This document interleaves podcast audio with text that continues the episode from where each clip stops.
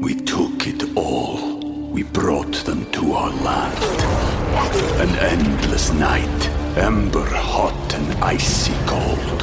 The rage of the earth. We made this curse. Carved it in the blood on our backs. We did not see. We could not, but she did. And in the end, What will I become? Senua's Saga. Hellblade 2. Play it now with Game Pass. Merry Christmas and Happy New Year. Welcome to the last advisory opinions of 2021. And we thought that we would do something special. We've been saving this one up. This was Sarah Unleashed at the Federalist Society convention, where she went and talked to, I believe the technical term is Boku judges, Hmm. um, many federal judges. And so, Sarah, give us uh, a taste of what you're about to hear.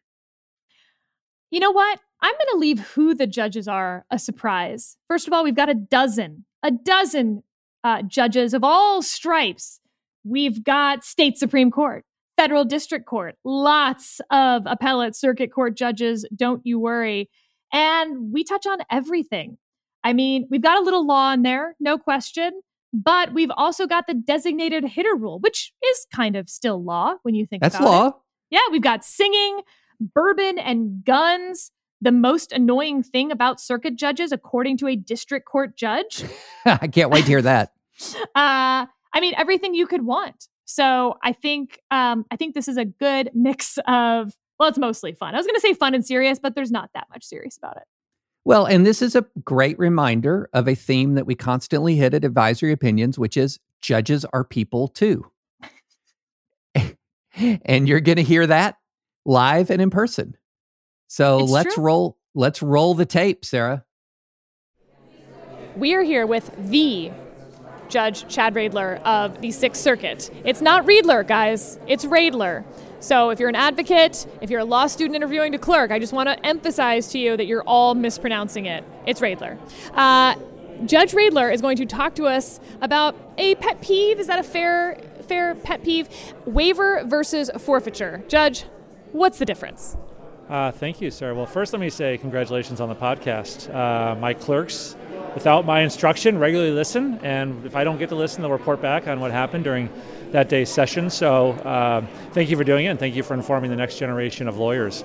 Uh, waiver versus forfeiture is an issue that comes up quite frequently, and especially with new clerks coming in every uh, year, we have to relearn sort of the basics of it. Um, the, print, the, the two terms get used interchangeably, but they're actually quite different. Um, the idea is you've not argued something at some point, but uh, most things are a forfeiture. A waiver is a uh, intentional relinquishment of a known right. So uh, waivers are instances where you sort of acknowledge that you could be something. Maybe the judge says, "Are you arguing X?" and you say, "No, Your Honor, I'm not arguing that. I'm instead arguing something else." In that case, you have probably knowingly relinquished uh, or intentionally relinquished a, a known argument you could make. Um, everything else is essentially a forfeiture, which means you had the opportunity to argue something and you didn't do it. Whether it's putting something in your complaint, whether it's a summary judgment making an argument, whether it's a jury instruction you didn't submit, uh, and those are typically considered forfeitures. Uh, the bottom line is that the Court of Appeals on review, um, if you have waived something, then you're pretty much out of luck, whether it's a criminal or civil case, and uh, you're, you're not going to be able to make the argument most likely. If it's a forfeiture in the criminal context, by the criminal rules, we will review for uh, plain error or clear error. Uh, in the civil context, we'll sometimes review a forfeited issue, although the, pres- the presumption is we won't. Um, so there is some more flexibility or discretion with respect to forfeiture, but um, I think that's it. Probably covered covered the topic. Okay, so how often in your court is someone misusing the terms? Uh, the terms get misused pretty regularly. I mean, they're oftentimes conflated, and the reason it matters is that the standard review is, is slightly different between the two. Uh, but honestly, when I first started, I may too have uh, misused those terms, and I may have had a colleague point out to me that there are some slight differences. So um, it's an honest mistake. And you're passing this wisdom on to us. Thank you. Well, thank you. Since you brought up your clerks, what do you look for in a clerk, both uh, on paper and then maybe more so of the people that you interview? What are you looking for in an interview? That's a good question. Uh, I will say that um, you know, in, in terms of supply and demand, the demand for clerks who might want to work for a judge who was appointed by the last president, for example, is exceedingly high. Uh, we have a lot of judges who I think consider themselves conservative libertarian, and I'm not sure the supply of law students in that on that that, that spectrum is necessarily uh, at its apex. So it's it's compet- clerkships are quite competitive um, these days, both from the student perspective but also the judge perspective.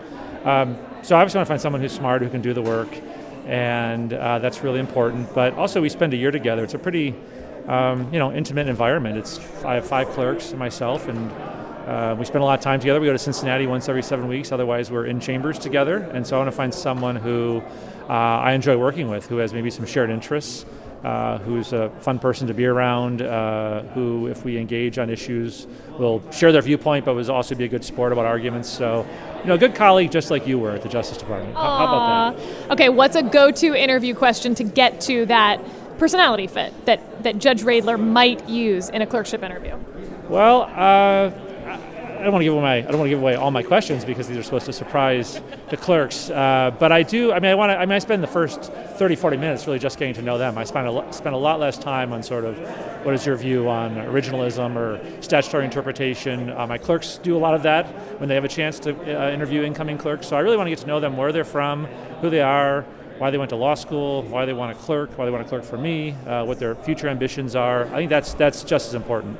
This gets to a real truth out there, future clerks. The clerk interviews are always doctrinally harder than the judge interviews.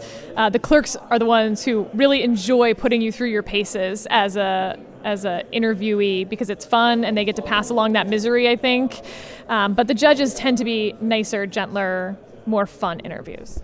Uh, that's my approach, but uh, I think there are some exceptions to that. But by and large, uh, yeah, I count on my clerks to sort of put the interviewee through their paces and, and um, sort of help delve into some things.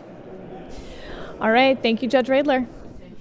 I have just run into Judge Smith of the Fifth Circuit. Now, Judge Smith isn't my judge because I clerked for Judge Jones, but because we share chambers, including a kitchen and like a hangout eating area and the library, he's sort of like my judge once removed. So bear that in mind during this interview. And Judge Smith, I've uh, as I've talked to people in the hallways, I've received a lot of requests for what interview they want to hear. You're number one right now, um, but they are very clear about the topic.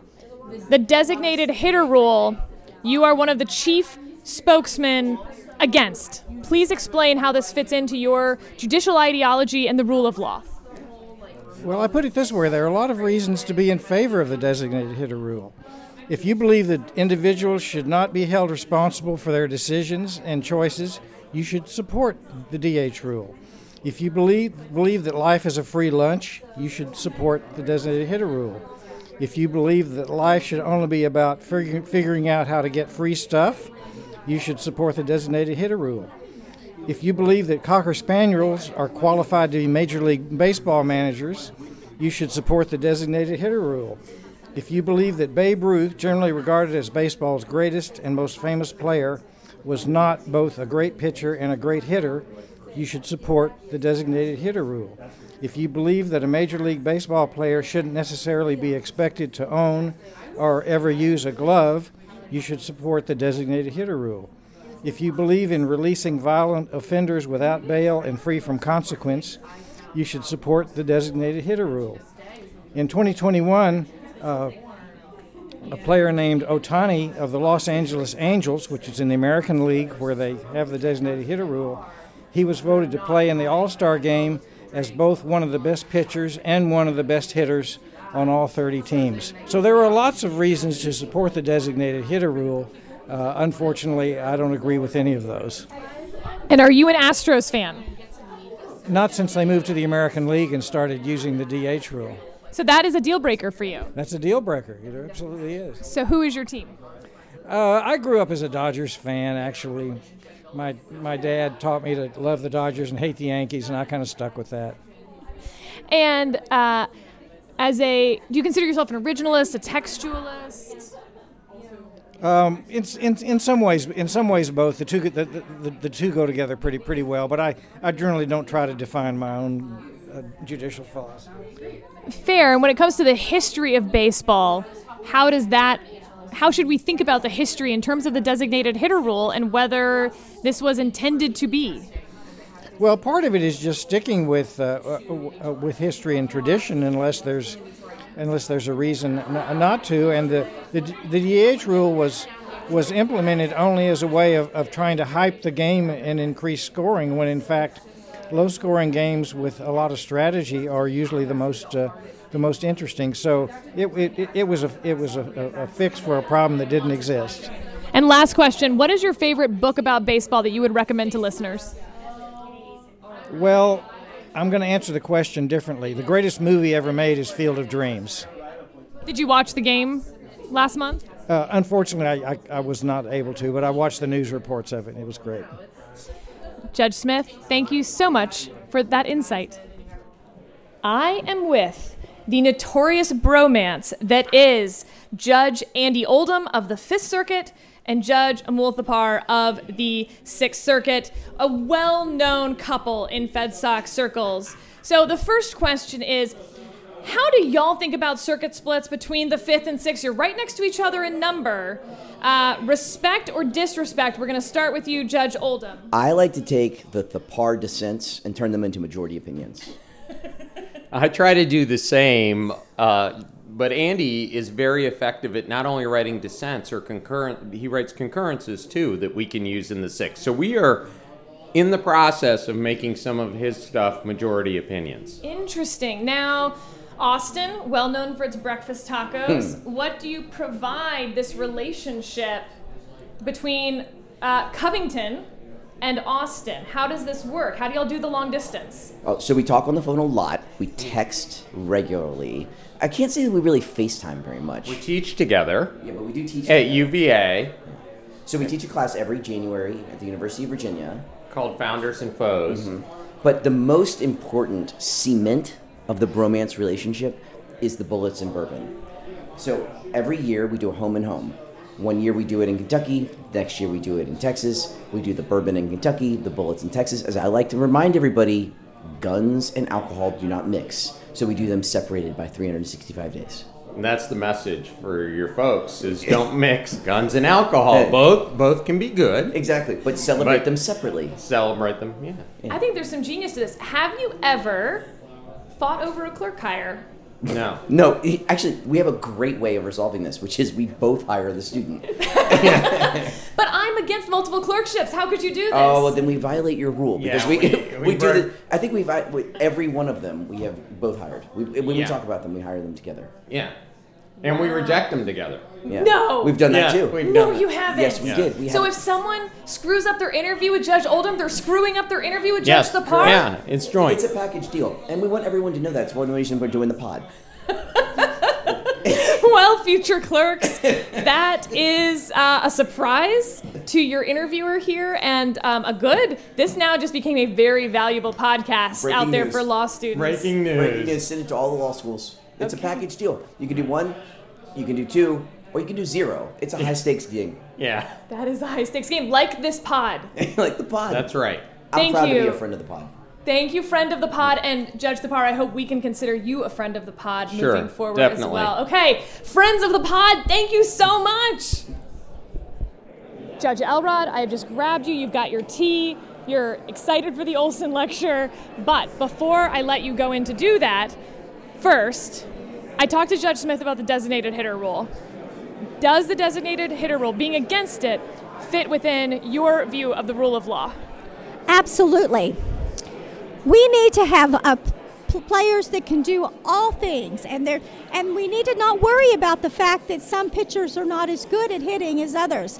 There are memorable moments in baseball by complete players like Nolan Ryan who hit a who hit a grand slam home run in his debut at the Houston Astrodome and I remember it well. And indeed, Zack Greinke in the World Series set two records regard- regarding his hitting. He came in and pinch hit. We need to not have the designated hitter rule. And proving just how versatile you are as a jurist and human, uh, perhaps what you are best known for as a judge, aside from brilliant opinions, of course, well reasoned, etc., uh, is that occasionally you have perhaps been known to go to some karaoke, but beyond that, a famous parody musical that you put on. Will you tell us how that came about and a little bit how it went?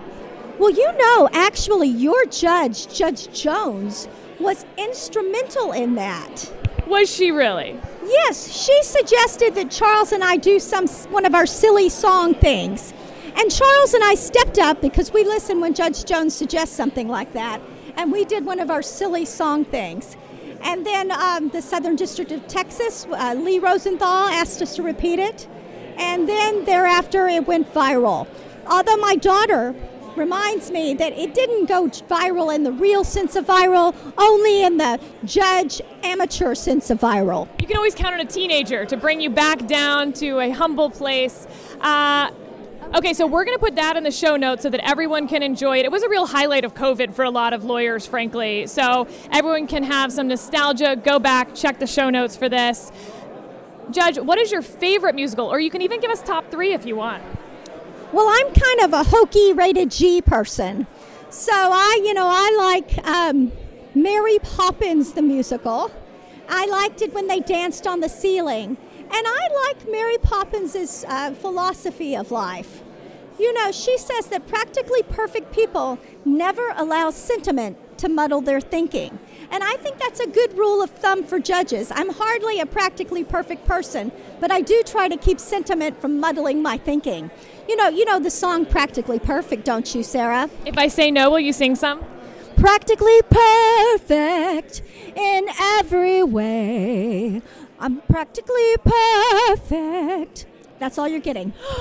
no! That's so mean to only sing the first few bars.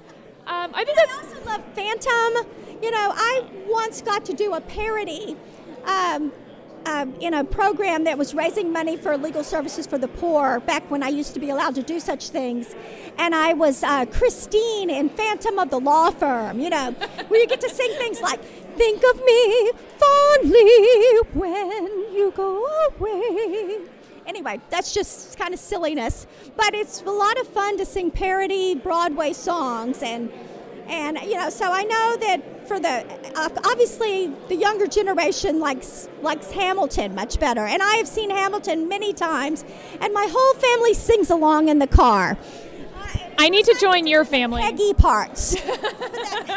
and Peggy. because I have two daughters who can sing really well. Of course you do. Of course. Yeah, no, um, having now just an all boy family, I feel like I'm the only one who sings Hamilton. Nate's just not that into it. It's a real bummer. Really? I think I've heard on good authority that Judge Ho will sing all the words of Hamilton with you if you ask him.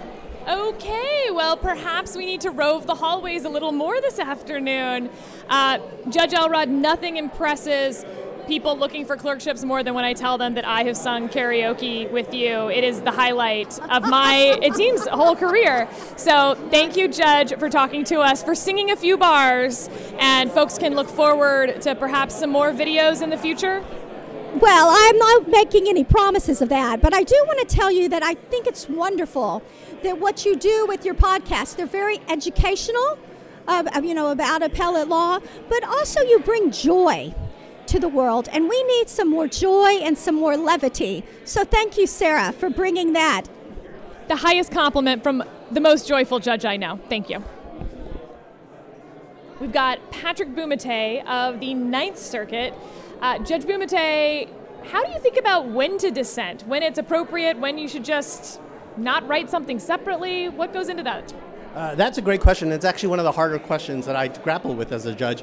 Uh, what I've come down with is that I realize I don't want to be complicit in anything I just disagree with and I think is a wrong statement of the law. So if there's any time that the majority opinion either does uh, a, uh, an analysis that I disagree with, I'll go ahead and, con- and write a concurrence saying I agree with the judgment, but I have a different analysis. The judgment, if the majority gets a different, the wrong outcome, I'm happy to dissent. And and frankly, I think it's an important job and that one uh, that judges should embrace and not be too afraid to do. Because I think some do. They try to. They think there's some more legitimacy in the idea of unanimity, and I just don't uh, agree with that. So it's interesting because we've seen, I think, a proliferation of concurrences and dissents both at the Supreme Court but also circuit court level in the last what 20 30 years it's really taken off a lot more than previously some say that that does make it look like you know there's no law it's just an individual judge's opinion Right. how do you push back on that Yeah, you know, that's a great question because I actually looked at this history because I was wondering that question. Am I contributing to this? Uh, to this crisis, downfall of the, the courts, Yeah. exactly. so the first thing you should know is, I, you know, look, what's our historical uh, uh, precursors for the Supreme Court? It was the King's Bench in, in England, like most of our okay we're going way back Yeah, exactly. I'm going starting way back, going down to first principles, back to 1166. and what was interesting, the, the, the King's Bench, which is the Supreme Court, the precursor of the Supreme Court today, didn't have what we have today, is known as like an opinion of the court. They had seriatim decisions, so each judge would read orally their uh, their opinion in the case, and so there wasn't this idea that unanimity. Uh, is something in, in courts is something that goes way back. That's just not true. Um, And indeed, when you read our initial Supreme Court opinions in like, you know, 1790s and such, they're really hard because you're just reading five, seven different things, and you're like, wait, but who? What's the? What is Yeah, the rule? Exactly. And it, it wasn't until John Marshall became Chief Justice that they started to, to consolidate and making unanimous uh, decisions. And there was a reason for that, is that Marshall wanted to aggrandize the power of the, of the federal judiciary, because prior to that point, everyone thought that the, the court was the weakest branch, and maybe, and that's probably the way it should have been. And but uh, the idea of, of making the, the uh, Supreme Court stronger meant that having unified uh, opinions of the court uh, strengthening that. So that that led to that. So it is not.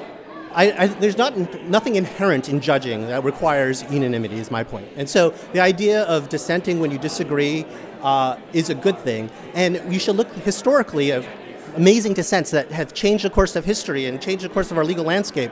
You know, John Marshall, uh, John Harlan.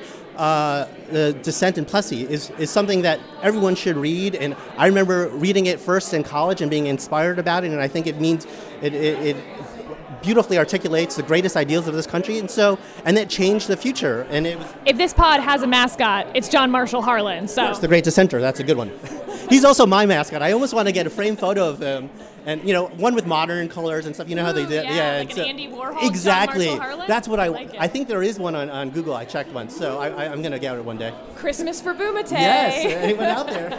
Just kidding. okay, so but there's different reasons just judges, justices can dissent. Sometimes it does look to be more. So, sometimes it is for posterity. Yes. The culture is not with me now, but I hope down the road someone can see the wrong that is being done to the law. Um, but other times it does feel more uh, the opposite of log rolling.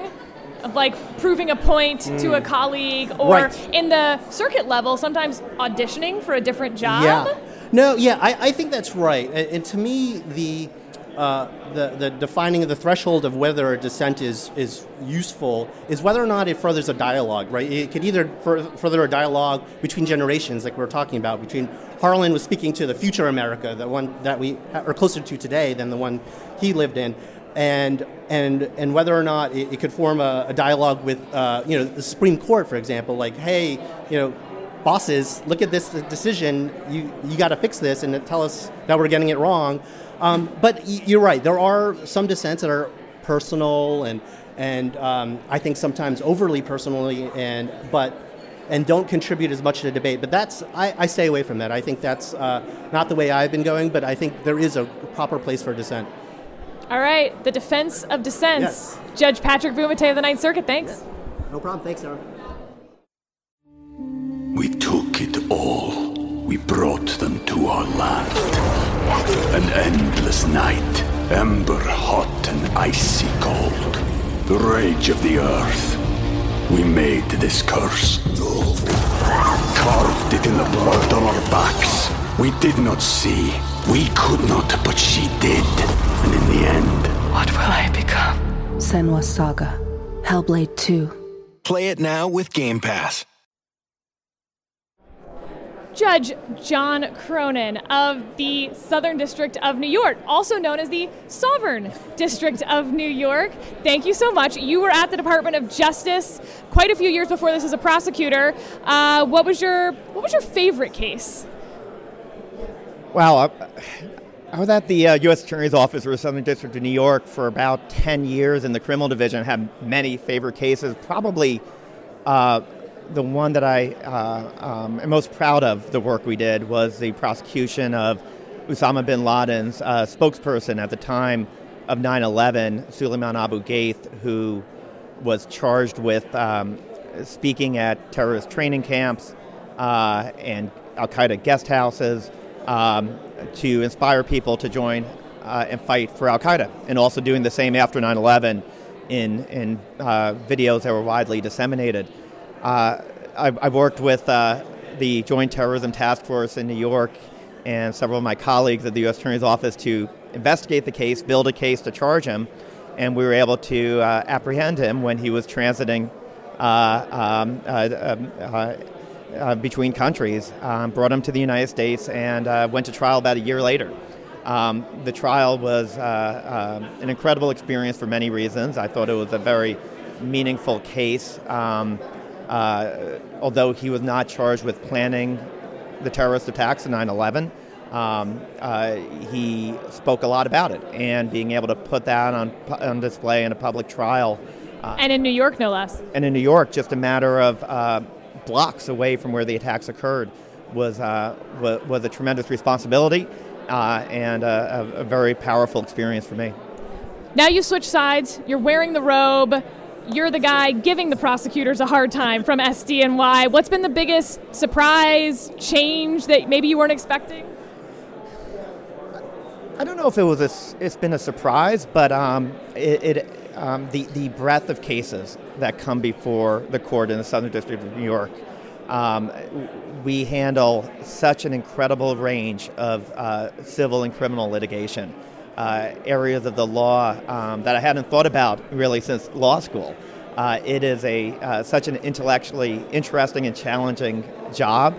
Um, it's a tremendous amount of cases, a lot of work to uh, to keep track of and keep the cases cases moving.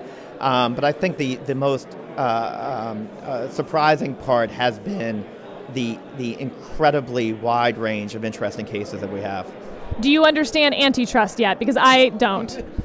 there are certainly many areas of the law where uh, my, my law clerks and I are, are getting up to speed, uh, and uh, uh, that's made the job very, very fun. So, a lot of people, even people with very important jobs, will say that being an AUSA was the best job they ever had. Do you ever miss it a little? I, I, I, loved being in AUSA. It standing up in court and saying that you were representing re- representing the United States of America um, was such a tremendous responsibility and honor. Um, I, I, enjoyed every moment of it, um, but I was ready for something new. I wanted to stay in public service. I wanted to continue to serve in any way I could, and this opportunity uh, came up, uh, and uh, it's been a it's been a wonderful change. Last question: What's your advice to those baby prosecutors out there who may come before your court? I guess one piece is to be prepared. Um, I. Uh, um, am a judge who I think at, at court proceedings asks a lot of questions of the parties. I want to make sure I understand the case.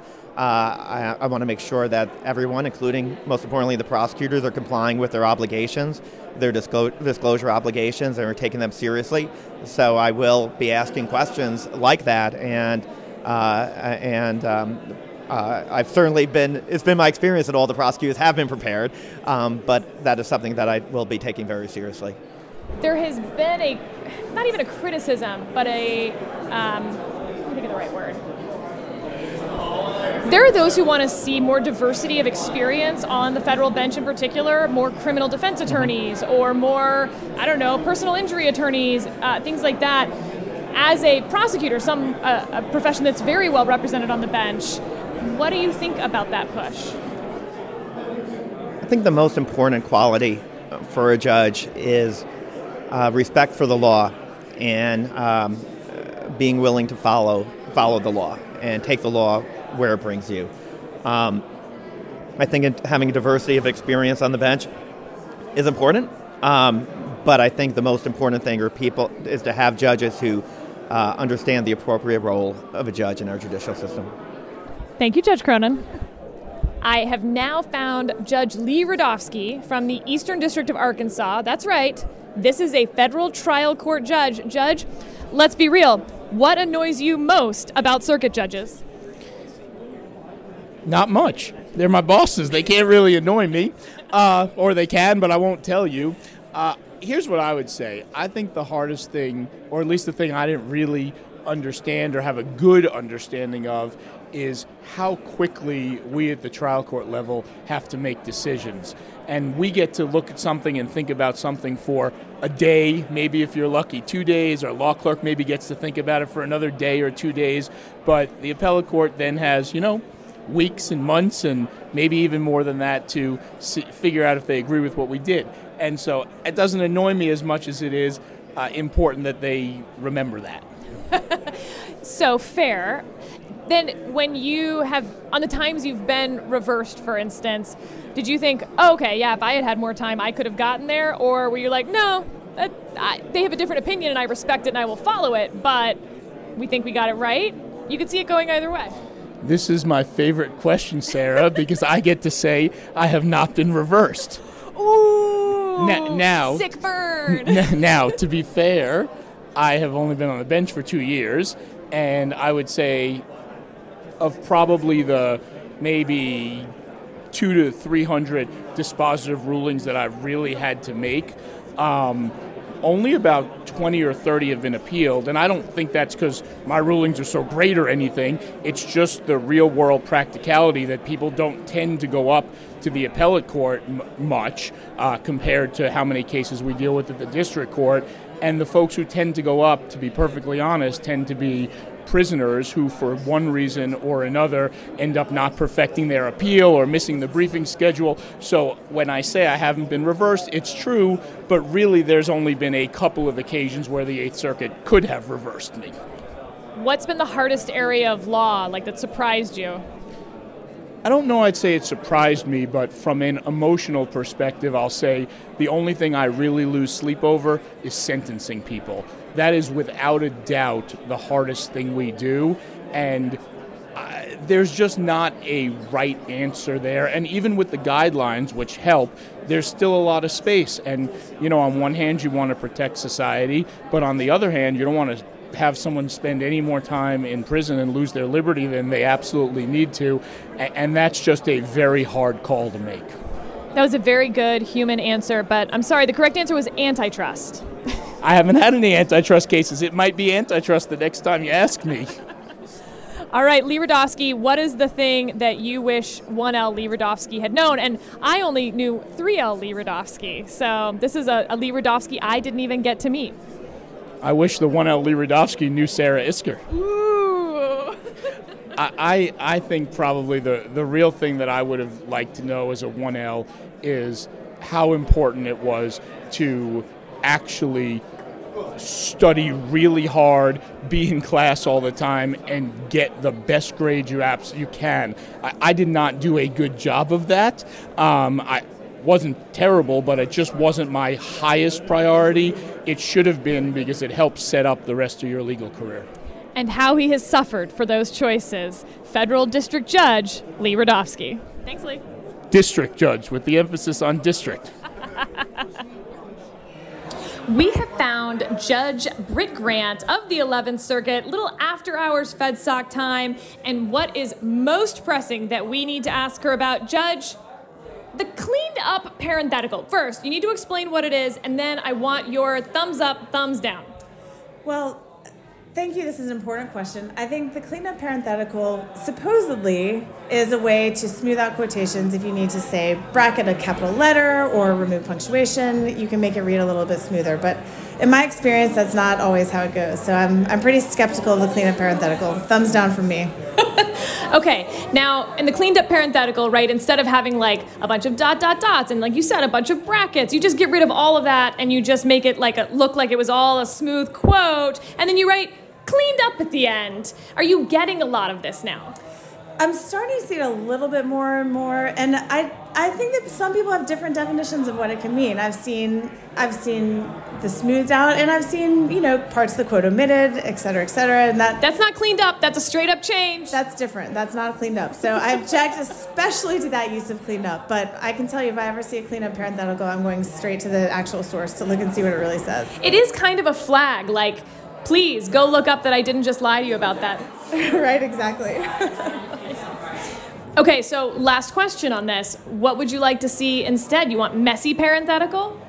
So, I think there are ways to clean up. Maybe you don't quote the word that you have to change the capital if it doesn't change the meaning. Maybe, you know, there, there are ways to work around it, but I'm open to suggestions. Anyone, any of your listeners have a different wording to use for cleaned up, I'm open to that. And also, please, if you use cleaned up, at least keep it actually minimal. Don't be changing the meaning on me.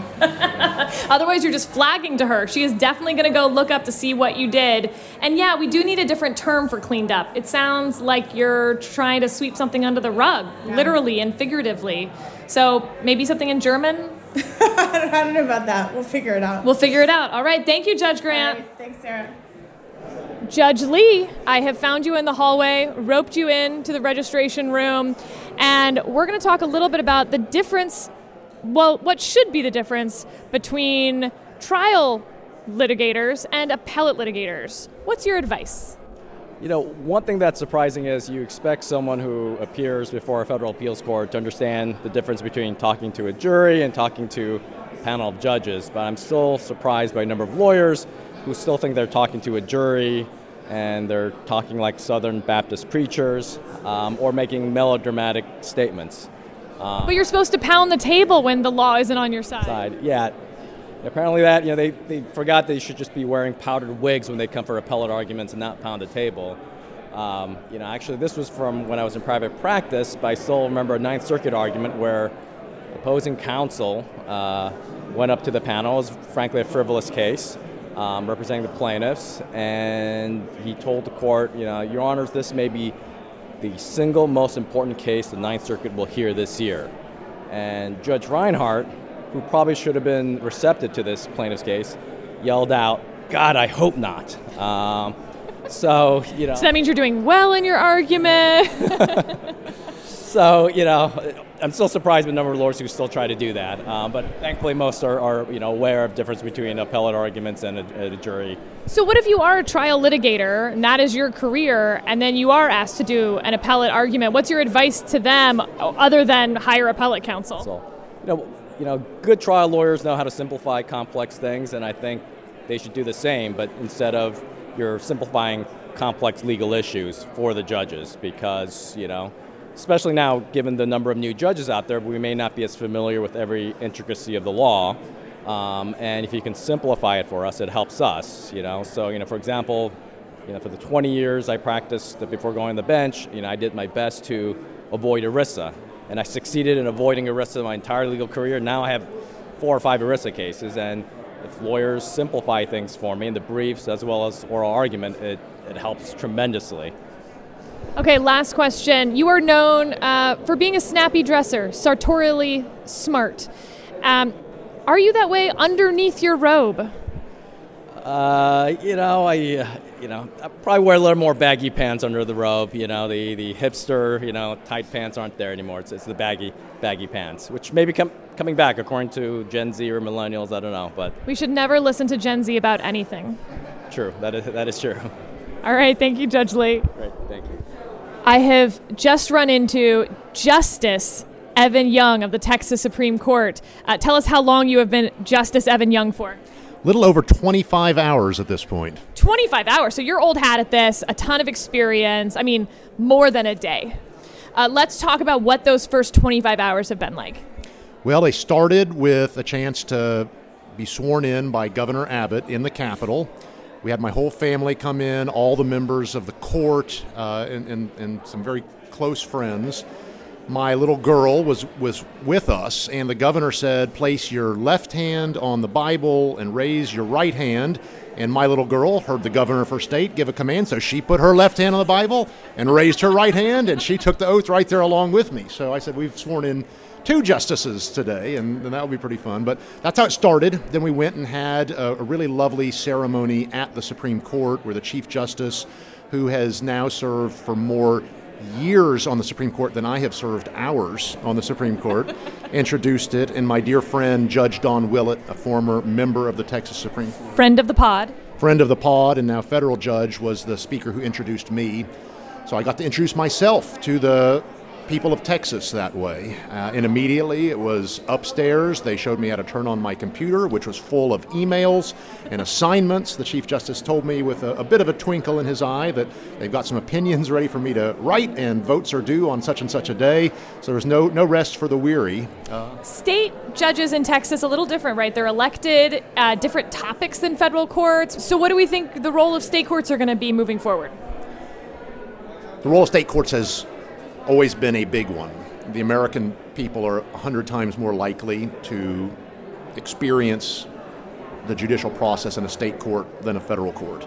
And the United States Supreme Court has the potential to require a lot more of the state courts as federal jurisdiction may be reconsidered in some respects or the authority of state legislatures and the people of states to make decisions that are not going to be as much superintended by federal courts, then the, the people in each state will have a greater need to make sure that their courts are doing the right thing. And in our state, in Texas, as in a number of other states, all the courts really do belong to the people in a very direct way. We elect our judges in, in partisan elections, and people can have lots of different views about that.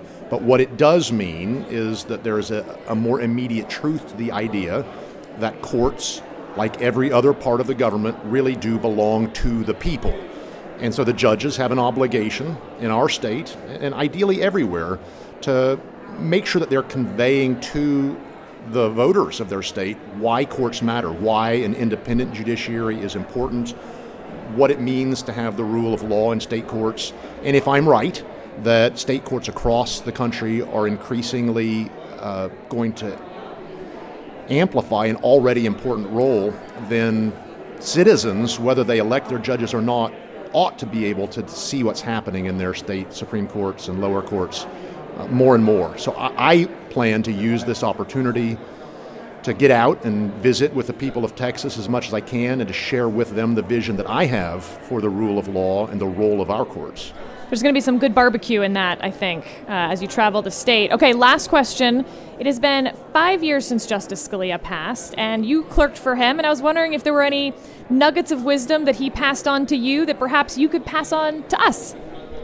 Well, that's right. It, has been that long, and I still miss him every day. I still have moments in which something happens, and I have a brief flash of saying, I can't wait to tell the boss about this and then realize that I can't do it in quite the same way I could before.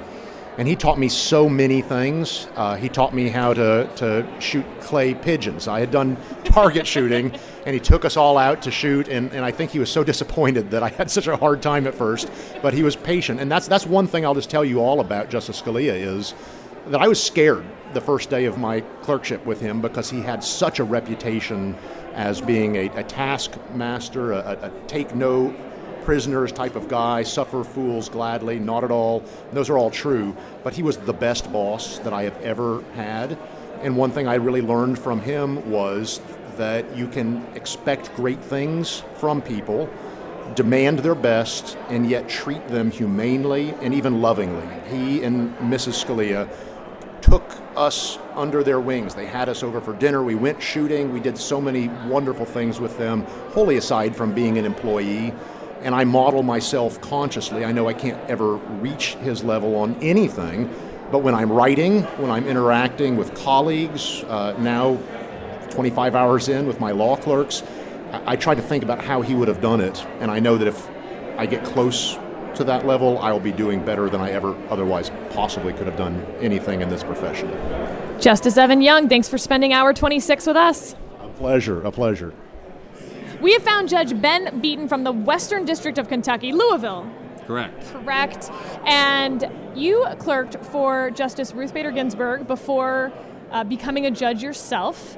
And um, as she has now been passed for a year, wondering, has it been a year, two years? Yeah, one, one year. It's been that, I last year is like a weird time warp. It was. Um, it was. Last year was an unusual year. It was an unusual year. so one year after her passing, I was wondering if you had any memories you wanted to share, thoughts about your justice. Sure. Well, the one uh, moment that sticks with me the most is the first uh, or second conversation we ever had uh, after she interviewed me, she called the next day, uh, and and she said, "Ben, I've I've got some bad news and good news." And and the bad news was, uh, she told me that she talked to Nino, and uh, despite my interview, uh, he was all full for the next term, so he couldn't hire me as his law clerk. But the good news, or at least he hoped the good news, she hoped the good news was that she would like to have me in chambers for that coming term. And we, uh, I of course graciously accepted. We ex- had a very brief conversation. Most conversations with Justice Ginsburg were not terribly long. Uh, and, and she wrapped up uh, with a note uh, that I've always associated with her professionalism. Um, she was, I, I think, well known, for instance, by people like Judge Bork, Judge Scalia, Judge Randolph of the DC Circuit for her uh, consummate professionalism. And uh, she says to me, uh, having just hired this strange card carrying Federalist Society member from Kentucky. Uh, she says, Ben, uh, I'm looking forward to next year, and I think you will enjoy it as well. You'll meet so many great people.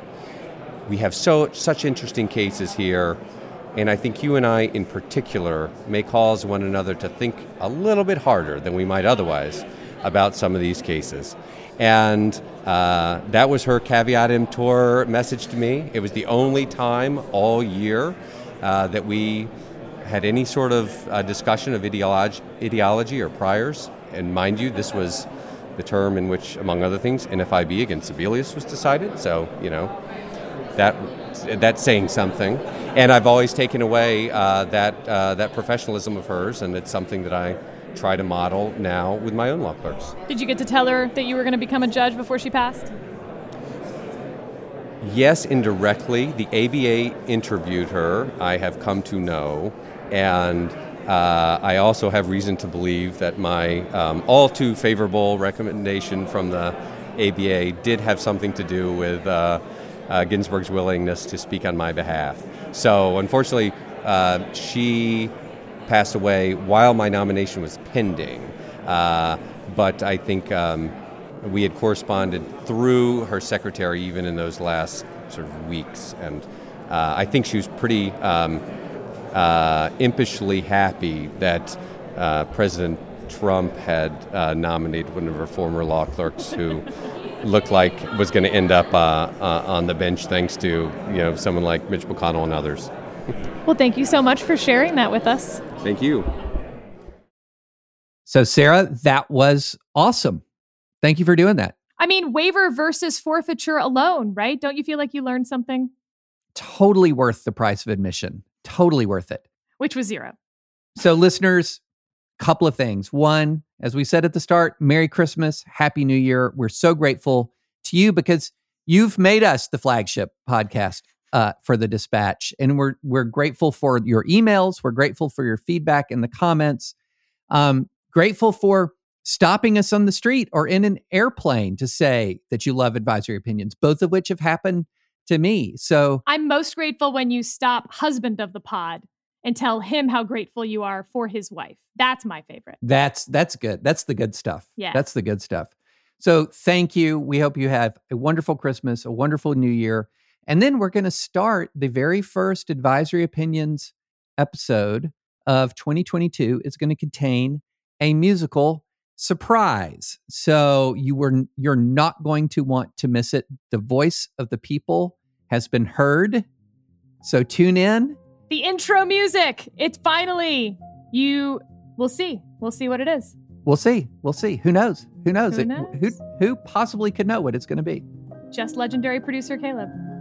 But until then, please, as always, go rate us on Apple Podcasts. Please subscribe on Apple Podcasts. And please check out thedispatch.com. And we will talk to you in 2022.